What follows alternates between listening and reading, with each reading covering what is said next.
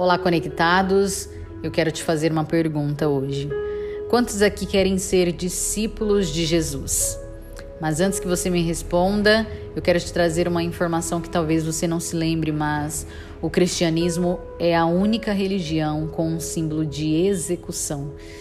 E talvez isso possa te assustar, mas eu vou te mostrar em Mateus 16, 24 o que o próprio Jesus nos diz. Então disse Jesus a seus discípulos: Se alguém quer vir após mim, a si mesmo se negue, tome a sua cruz e siga-me. Porquanto quem quiser salvar a sua própria vida vai perder, e quem perder a sua própria vida por causa de mim vai achar. Pois o que aproveitará o homem se ganhar o mundo inteiro e perder a sua própria alma? Ou o que o homem dará em troca da sua alma? E essa foi uma das primeiras perguntas que Cristo fez para quem quisesse o seguir.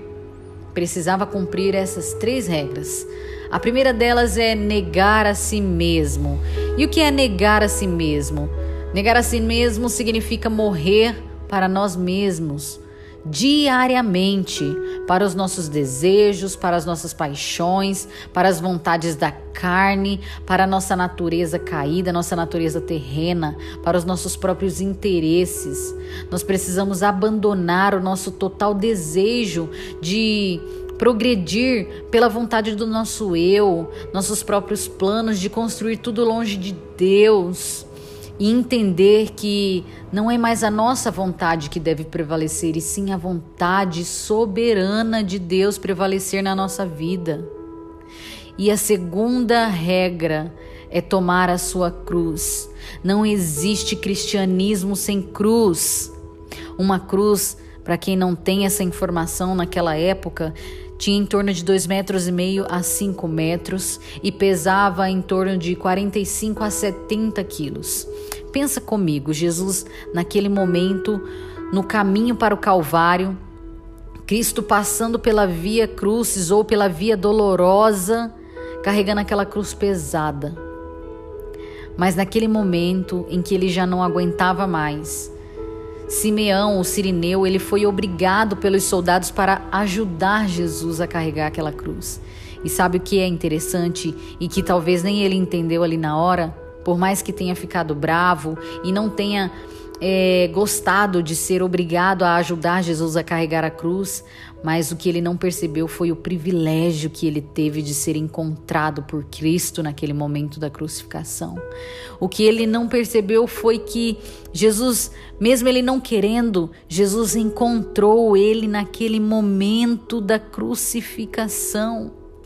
E carregar a cruz a gente sabe que não é fácil, a gente é, é prevê que não é fácil. A gente quer desistir, exige renúncias, é doloroso, a gente cansa e até mesmo queremos abandonar a cruz.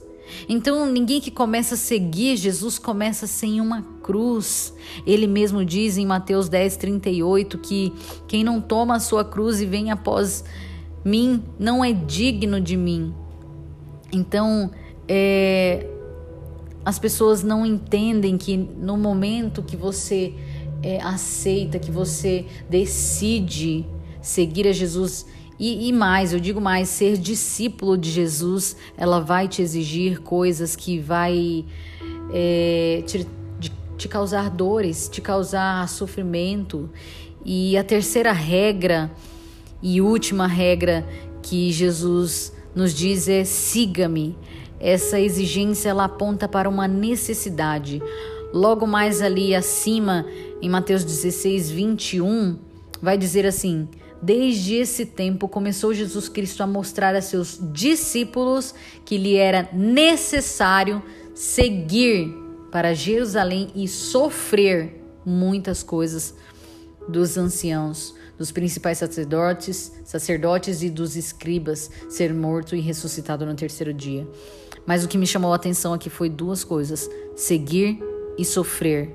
Não tem como você abandonar as coisas, seguir Jesus e isso não te causar um sofrimento, porque a nossa natureza humana quer fazer as coisas do nosso jeito, com a nossa vontade. A gente quer se deleitar em nossos próprios prazeres, em nossos desejos.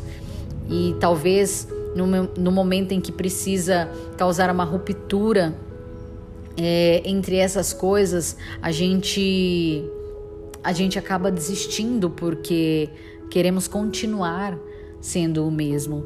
E eu vou te dizer uma coisa: é impossível ser discípulo de Jesus e continuar sendo a mesma pessoa.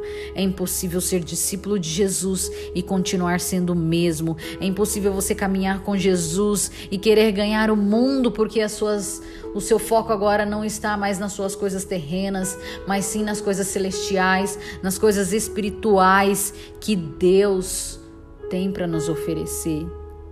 Então, que possamos entender e ter esse desejo no coração de sermos transformados por Cristo, sermos transformados num processo de santificação, para que então venha concluir a obra de Deus na nossa vida, que é a glorificação com Cristo Jesus. Então, não se preocupe, porque em Romanos diz que o sofrimento presente, o sofrimento desta era, o sofrimento que nós estamos passando hoje, não se compara com a glória que há de vir.